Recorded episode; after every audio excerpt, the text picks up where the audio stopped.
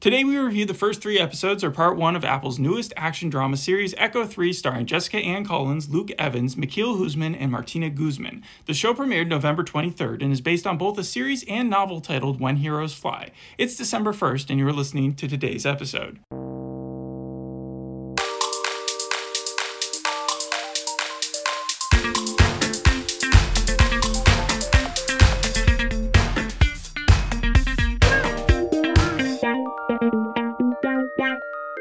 In preparation of this episode, you did more research by watching the actual show it was based on. The first two episodes of When Heroes Fly, do you know who it starred? no, I don't know anything about the It series. starred Frenchie from The Boys. Okay. And he is He's practically. playing, but but he's speaking France. France. oh my God, he's speaking French for it, right? well, no, it's an Israeli series. So he's actually speaking Hebrew for it. Doesn't he speak French in The Boys? Yeah, and he speaks English in When Heroes Fly and The Boys as well. But like he is complete he's a completely different character. I have more respect for him now that I've actually seen him in this show where he's like playing a very serious character. Ah, I mean, so is Michiel Huisman. I wouldn't say he's a better character than he was at Haunting at Hill House, but he's certainly different. Luke Evans, it feels like he's always playing an action-oriented role. Jessica Ann Collins reminded me a lot of a Vera Farmiga character, uh, especially when she's like being more vindictive or like angrier. Um, it's just the facial expression. And then the Martina Gusmán, I don't think I've seen her before, but she's not even in the first episode. Should I just jump her? Oh, actually, I want to hear what you thought of uh, When Heroes Fly. It reminded me a lot of Lone Survivor, Beaufort, which is a different Israeli film. The Terminal List, especially like the more you get into the episodes, and then Zero Dark Thirty as well. Okay, for people who haven't seen those though, like how would you describe the series? Uh, dark,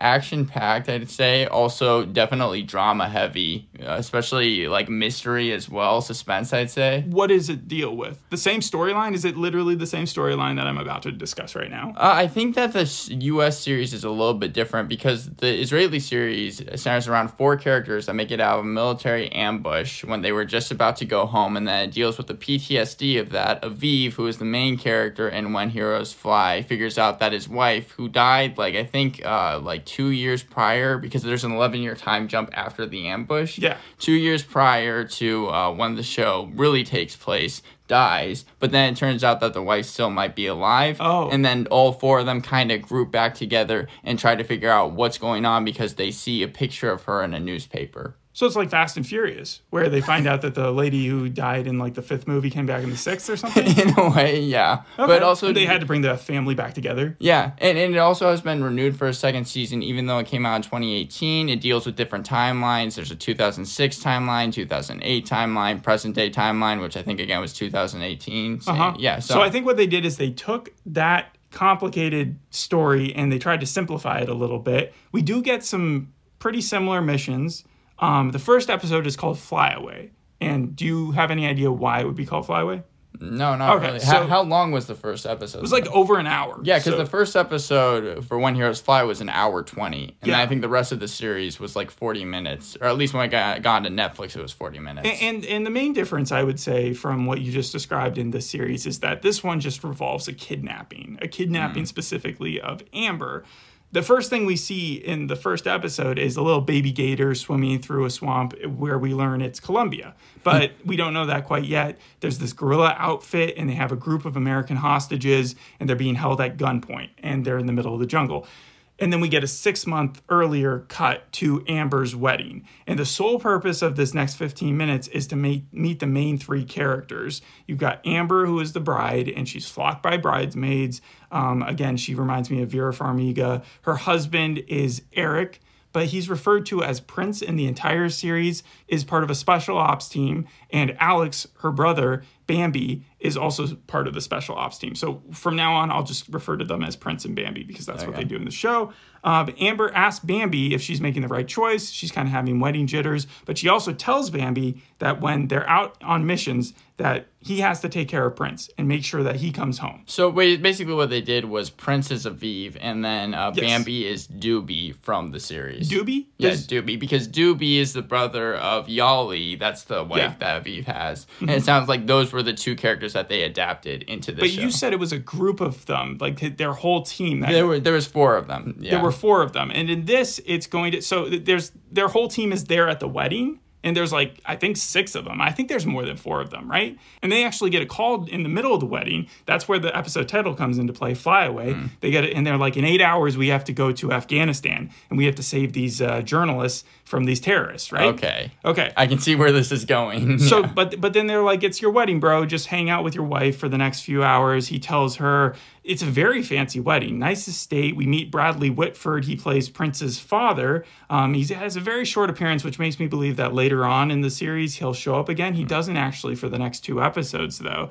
But we do learn that he sells military grade equipment to different governments. So Prince has a lot of connections. He's been groomed to be a senator. That's sort of why he, he's like the all American. While the other side of things, you've got Bambi and Amber. They were raised more in a redneck lifestyle hmm. and they were also all American, but like in a different way. And she became a researcher. Her mom's a drug addict and she's trying to combat that. But, anyways, they jump off to this mission in Afghanistan, right? Yeah. And their mission leader guy is named Drifter, and he's calling everybody together. And they head off in this helicopter. They're in Nangarhar province, Afghanistan, and they're dropping people off on the helicopter. Literally, Prince is on a rope dangling over a mountain where they have these drones looking down to see if anybody's going to shoot at them. And then they realize they're on the wrong mountain. So. But but as they're like moving to the right mountain, that's when they actually see people shooting at them, and Prince falls off the rope. He's fine. He lands um, on the snowy top of the mountain, and the rest of the team lands like a click away, right? Okay. And so they're separated, and the journalists uh, who are being held hostage are in the middle. And so you have some of the terrorists running one way, some of the terrorists running the other way, and there's this whole kind of like tense. 10 minutes of just back and forth with the drones and the footage and the shooting. yes, The- no, that this is exactly like how the series started off when Heroes Fly. So how did it end in, in uh, When Heroes Fly? So who did you say was the person that was heading the whole Drifter. entire operation? Drifter. I feel like he's a Zule because uh, they found two people in the tank instead of them holding like American journalists. They found two people in the tank. They were like, "What are you doing here?" And then they were like thinking that they were going to take the two people in the tank with them, and then they got ambushed. And then Azule, who I have a bad feeling is Drifter in this case scenario, dies. And basically, uh, that's when Aviv has to make the decision to just get out of there and get and save as many people as he can. So it's similar. They they do save the journalists, and then right when they're about to go up and save Prince, because he's off on that mountain by himself, he's taken out a bunch of uh, terrorists, but he's still like surrounded and he's kind of hurt at this point, right? I think he's been shot, and that's when Drifter gets shot as well. Yeah. And it looks like he's down. Like he's not responding, but like you can sort of see that he's breathing. And that's when Bambi has to make a decision because he's kind of far off. He can't see him. And he keeps on asking, make a move, like do anything. I need to make sure that you're alive before we risk everything to save you because he has to make the decision between Drifter and Prince to Yeah. who to save. And because of that earlier conversation that he had with Amber, it's pretty clear that he's going to choose to save Prince. Mm. And so when Drifter doesn't respond in any way, he heads off to do that and he does save Prince. And Prince is like, Are you sure he's dead? And he's like, Yep. But really, that's like as soon as he turned away, that's when Drifter made like a move that he was still alive. Okay, yeah. See, that's a difference because Aviv literally speaks to Azule like for a good two minutes, and Azule is like, "Leave, save as many people as you can. I'll die here." And Yeah. the two people in the tank, they don't actually save. And here you said they saved the American journalist. They don't save the two people in the tank. The two people in the tank get headshots. Okay. Well, it doesn't really come back into play later. I thought that this was setting up for like a let's save Drifter later on in the series, but that's not what ends up happening. So they return home and it's three months later. So they jumped three months when in the actual the series mission. it was eleven years that they jumped post the mission. Yeah, but it's like three months later, but still three months away from the intro, the beginning part Right. where the where um, people are in um, Colombia. So Amber senses that something is off between her husband and her brother. They're not getting along, so she ends up inviting them both to a dinner at this very fancy restaurant, which of course they can afford because again she's rich now. Um, and they also show the property they live in, and it's a huge, a giant house, and it's crazy. But uh, they all order the specials, and that's when things get really tense because that's like, why don't you take responsibility for killing Drifter? And it's like, how do you even know Drifter was alive? Apparently, there must have been intel in between that. So they're combining characters, basically, is what yeah, they're doing to here. these two because you said there were four of them. Yes. There's really only two of them. Right, And because so- Doden in the original is the one that's holding the grudge and really blames Aviv for not staying there and like trying to save. Well, was everyone Aviv else. hurt because Prince was hurt, so it wasn't really on him. It was more on Bambi's or Doobie's character. Aviv wasn't hurt. He was just making the. He was the one that made the decision to leave. Yeah, it was really cool how they escaped though that mountain because they just sort of rolled down it, and you could tell they put a lot of production cost into that. Anyway, so Amber, we learn a little bit more about her job. She does a TED talk, but it's called a Red X talk, and what she's trying to do is she's trying to solve addiction, and she thinks, okay, psychedelics can do that. They've been using them for centuries in uh, other countries with shamans, and we just need to go do research in, like, say, Colombia. So that's what she does. But before she heads off to Colombia, uh, this is again when uh, the tension is happening between her husband and her brother, and Prince is being sort of controlling by saying, "You got to take this beacon with you. This thing is like a GPS. It's military grade. It's from my my dad's company, and it's going to be able to track you." And she's like, "No, I'm not going to take that with me." And so he stitches it into her bag without her knowledge. she goes out and takes a run and he, he stitches it in there, which I don't think is a terror. In fact, I think, okay, something's going to happen to her and this is going to save the day. Right. Yeah. So she heads off to Colombia with her team of researchers. It's about 100 miles away from Venezuela. They're in the jungle. They're doing sciencey stuff for weeks. Um, they're collecting plants that produce alkaloids, and they're also getting high. They're like tripping, like to see, I, I guess, for scientific purposes. A guerrilla group, though, shows up from town, um, and they kind of start raising a stink. They're like, "Who are you people?" And they kind of show their documentation, and everything seems to be going okay. Like they're still searching their stuff, but it seems like they're about to let them go. But then, what do they stumble upon? They fill up the, The bag GPS. and they find the beacon and they're like, what the hell is this? And they think Amber is part of like the CIA. And ironically, she is. But But that's not the reason. but that's obviously not why she had the beacon. Her husband was really arrogant, and she was supposed to be sterile, which technically means not have anything on her. Mm-hmm. And her husband didn't know she worked for the CIA. That's what Bambi tells him later on. He's like, "You didn't know that?" And he's like, "No, I I was being so arrogant." And he was like, and Bambi's like, "Yes, you were." I don't blame Bambi for blaming Prince, but at the same time, you you do have to say that the wife probably should have told her husband that like she does more than just the research Yeah, you would thing, think. Yeah. especially since she knows that he works in the military already in such like sort of a high level position that he wouldn't have ever like risked her in that way. Mm-hmm. Anyways, so she's kidnapped and she's in Colombia and the end of the episode has her team mostly assassinated at that jungle spot. Not her. Um, and then um, once uh, I keep on wanting to go back to Alex, but Al- uh, Bambi and Prince find out, they hop on a helicopter or they hop on a plane. And they're like, "We're going to Colombia. We're going to save her." Yeah. Okay, it was this the end of the first episode or the uh, That's the end of the first episode. Yeah, because there's the first, a lot in there. Because Yeah. that's that's kind of the summary of the first two episodes. I'd say there were some elements that they took definitely from the second episode. I think put in the first. Hmm, The second episode's called Tora Bora in the City, and the next two are kind of shorter and just explanation. The first one was just a lot of setup. The second episode, you have this Colombian family led by a journalist named Violeta. They're also very like well off. She has a lot of contacts because she's very famous, apparently, as this mm-hmm. journalist. Like everybody respects her. So she's talking to these senators because she needs to find out what's going on with Amber because her husband has a connection with Bradley Whitford's character and he's asked for more information on that. And she finds out that the gang of people who kidnapped Amber are actually the pseudo intellectual terrorist gang who are just starting out, but that makes them more dangerous since they might want to make a statement.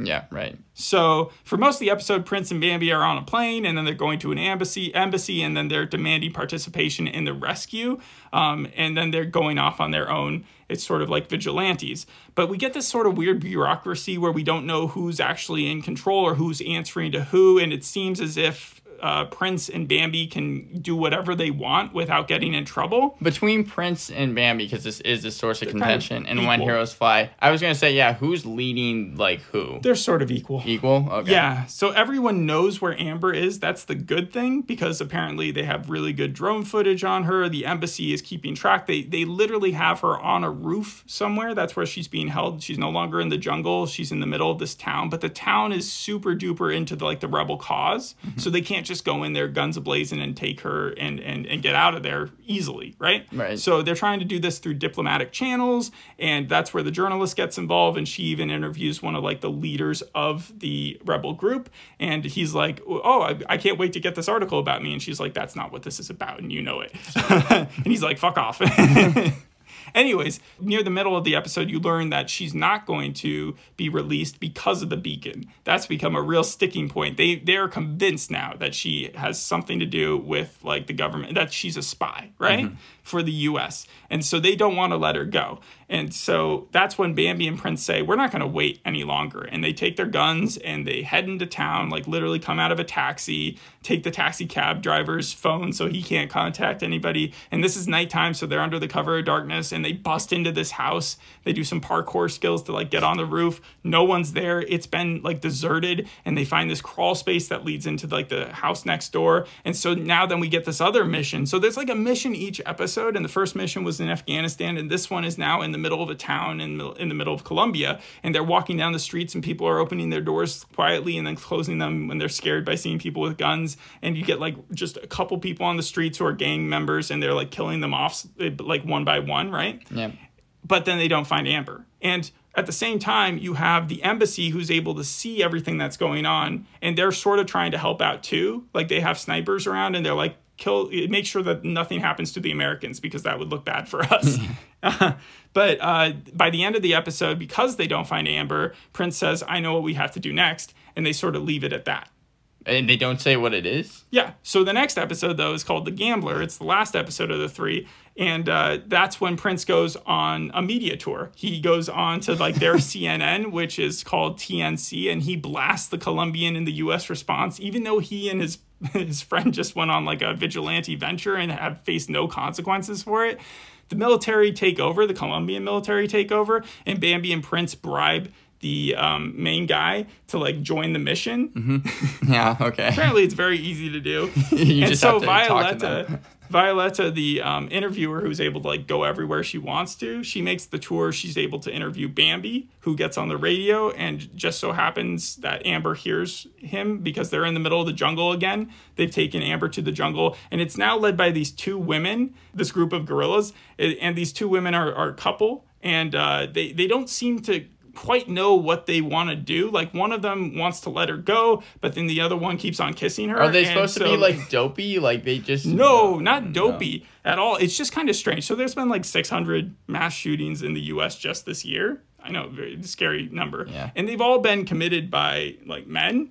And so it is weird to see a militia group or a guerrilla group. I've never really heard of one that's led by two women. I've heard of a full militia group being women. There I was, there was say, one in Africa that they that we did for um, that we were talking about in one of our shows earlier. Yeah, no, I, I, was gonna. Well, earlier this year, I'm not sure, but No Man's Land. Literally, that's what the whole entire series was about. Yeah, but this isn't all women or right, anything. This it's is just, just two of them. The two of them, and I don't know why people are following them. They have an endless amount of disposable bodies and it seems like the government is always able to track them. And they, they seem like their only like priority. They don't want money. They're not making demands. They just are trying to get to venezuela with this american. It, it seems it, like it, that would be the weakest part of the show is just trying to understand. Because if they want to show the government is weak I feel like everybody already knows that. Right. So I don't know how much of an insult this makes. Anyways, they get surrounded. so they're in the jungle, and that's when the helicopters show up. They take out this other commander guy, and Violetta has also shown up. So I, I skipped over that part. She shows up first. She's just there to interview Amber, but Amber heard on that radio message from her brother, and she figured that he was he was going to follow her. Mm. So he she kind of just says that straight out to Violetta. She's like, "You should stay here for now because they're about to kill everyone." And of course, the the rebels, the guerrillas, are going to be listening in yeah, that conversation. That. So they hear that and they pick up and they start running. and so that's the only reason why they aren't like completely taken off guard is because Amber shot her mouth off talking about it. And so then they're in the jungle. There's the standoff happening, and they're surrounded for hours. And it looks like the Colombians are going to be able to get her back. Um, but that's when the uh, guerrilla group takes out their last card and they call in this bomb that they've set off in this cafe, and they have it blow up, right? And so that is enough of an indication where the government takes it says you got to leave like get mm-hmm. out of there and so they do but that doesn't last for long because then they uh, assemble a tinier mission to then follow the the guerrilla group once again. They're able to find them no problem. They're just driving in a truck this time, and this is the last five minutes of the show. And Violetta is now a prisoner as well because she never had the opportunity to leave since the previous ambush.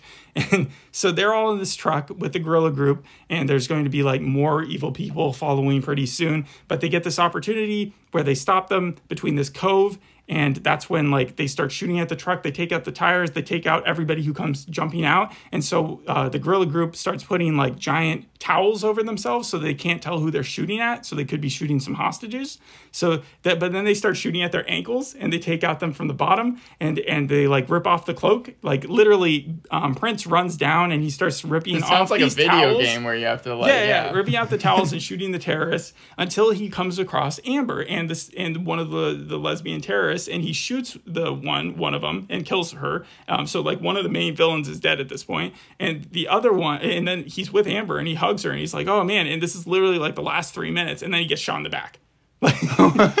like literally, there's just the guy who they didn't make sure was dead and he just like picks up a gun and shoots him right in the spine So so that- he is either dead, but I don't think he's 100% dead. He's he might be paralyzed, but I don't know how he just walks this, probably this one off. I assume they probably would have shown him die. Like they probably would have shown yeah, but they showed him hurt. Like he was on the ground, he wasn't moving at all. He was just blinking and and Bambi was like running from the mountain trying to like get to Amber because he had just said on the on the telecom or whatever he was like or on the walkie-talkie he was like I got Amber. So the last 5 minutes were the most surprising of the entire show. Up until then it's pretty predictable. Like you get a lot of really cool mission sequences, really high production costs, you get these international scenes, more people in the show than most Apple series that you ever see. Hmm. Like there's still only like 4 stars, but still way more like again dispensable bodies like crazy. It reminded me a lot more of Homeland um, or Tehran. But by killing or maiming one of the main three, making Prince like a quadriplegic or something, Yeah. like that's that's pretty serious. And I want I want to see what happens next. So I will probably check out the next Oh, episode. okay, However, surprising. I'm not like super sold on the show. Like it's it's it's an entertaining watch. It's just nothing really. It's not as good as like the best season of Homeland. Mm-hmm. Um, it, it also probably is comparable to Terminal List or Jack Ryan or, or one of those other action series. Well, I like Terminal List if you remember. yeah, I know you did, but like it's one track, and I'm not exactly sure once they actually save Amber if there's anything left to that story. Okay. Yeah, I mean, like I know that not only in front of the camera but behind the camera, they got a lot of talent. They got for the first four episodes directing Pablo Trapero, and the first lines of his Wikipedia read, "One of the biggest creative forces in Latin American cinema." He has multiple films nominated for best foreign language films. They also got the writer for the first episode, Mark Boal. Uh, however, he is best known for writing and producing The Hurt Locker, Zero Dark Thirty, and Detroit. Uh, working with Kathryn Bigelow But three see, that's times. what like Zero Dark Thirty simplified something that was kind of like a well-known event. So Yeah. this is sort of the same thing where it's not a well-known event; it's a fictional event, right? But they're kind of simplifying the way that this Co- Colombian military, or sorry, that this Colombian guerrilla group is operating. Like their focus is just not super clear. At one point, we see Amber go from one guerrilla group to another. And I get what they're trying to show is that it's very loose. Like, there's not specifically one evil group or something. It's more just a lot of uh, disgruntled people Right. who are trying to raise a revolution. But at the same time, it just feels like it lacks the amount of accountability and focus that it would need in order to run an operation that would compete with the Colombian military in its full force. I know that they were trying to, to, I think, just get a lot of people that are big. Like Andrea Maria Jacquemetton, who wrote some of the episodes, to have Emmys for outstanding writing and things like Mad Men, and they got people from Luke Cage as well, Southland. So I'm just saying that the people behind the camera, But it's they also got yeah, like I get yeah, I, I get that they pull in subcontractors to to do vigilante missions, sort of. But the idea of having the husband, who's a pretty well known guy, since he's the son of like someone pretty, it's like a, almost a Tony Stark thing, right? The guy, his family sells military goods, and then also just uh, her brother being given carte blanche to just do whatever they want in that country, kill as many people as they want, like getting the license to kill in a country that they're not even a citizen with. When Heroes really, there- no one's talked about that. When Heroes Fly did kind of play by the rules. And uh, going into the reviews for this show, it does have a 6.7 on IMDb, 67%. The uh, consensus reads is Echo 3 doesn't meet creator Mark Boal's evident ambition for multi layered drama. It succeeds as a lean, mean action adventure. Yes. So it seems like that's just basically saying forget the story, enjoy kind of the spectacle that it has. Yeah, like a crazy season of 24 or something. Yeah, and also Keshet Studios, they this is their second time working on Apple uh, drama. It's following Suspicion, so that so that was another show that you ended up watching, Mm-hmm. um, and it was a straight to series order. Uh, I think in like July of 2020 was when I was given that order, but like uh, apparently I think Mark Boal said that they've been trying to get this story like done for like three years. I know that the shooting schedule was crazy for this. Yeah, because it's like, all over the map. It was They yeah. went on location, right? Yeah, and, and there was like no breaks. Even It's the so cast cool. was talking about it that. looks like so much fun to be able to go where like the scenes where you see Bambi just running through the mountains or tumbling down the slopes of some Afghan they didn't probably shoot in Afghanistan. I, I take that back. They didn't shoot on that. but but they did shoot on like some cool snowy mountains and Yeah, stuff. and they actually worked with like actual Navy SEAL people. Yeah, Uh, the trailer, once it was released, got pretty good reviews. People were calling it intensely realistic and politically relevant, but the show itself got more mixed reviews. I feel like the show was made to show you the missions for the most part. Like besides the big twist at the end there with with, with him getting shot, like I think it's the intensity that they really want to bring and be like, look at how cool and how yeah. it- and that is a and that is a complete difference from the show because when we fly, really the only action you get is like the first twenty minutes. Then it's just suspense kind of it throughout was the like rest of true it. detective level. Some of the it wasn't one shot or anything, but it's some of the scenes where they're just going through that town, super quiet, making sure they're not getting shot at. That was And Huisman said he said it was confusing sometimes when they shot in cities, not sure whether people were extras or not whenever they were shooting the scenes. I just find it funny that like when the embassy is looking at them killing people like citizens of their country even though the high value targets as they put it. And then the next episode these guys are just doing whatever they want. All right. Um well other than that I don't have much to say. Yeah, yes, I, I give it maybe a 7 thanks for listening. We'll see you on the next episode. Hope you enjoyed this one. Bye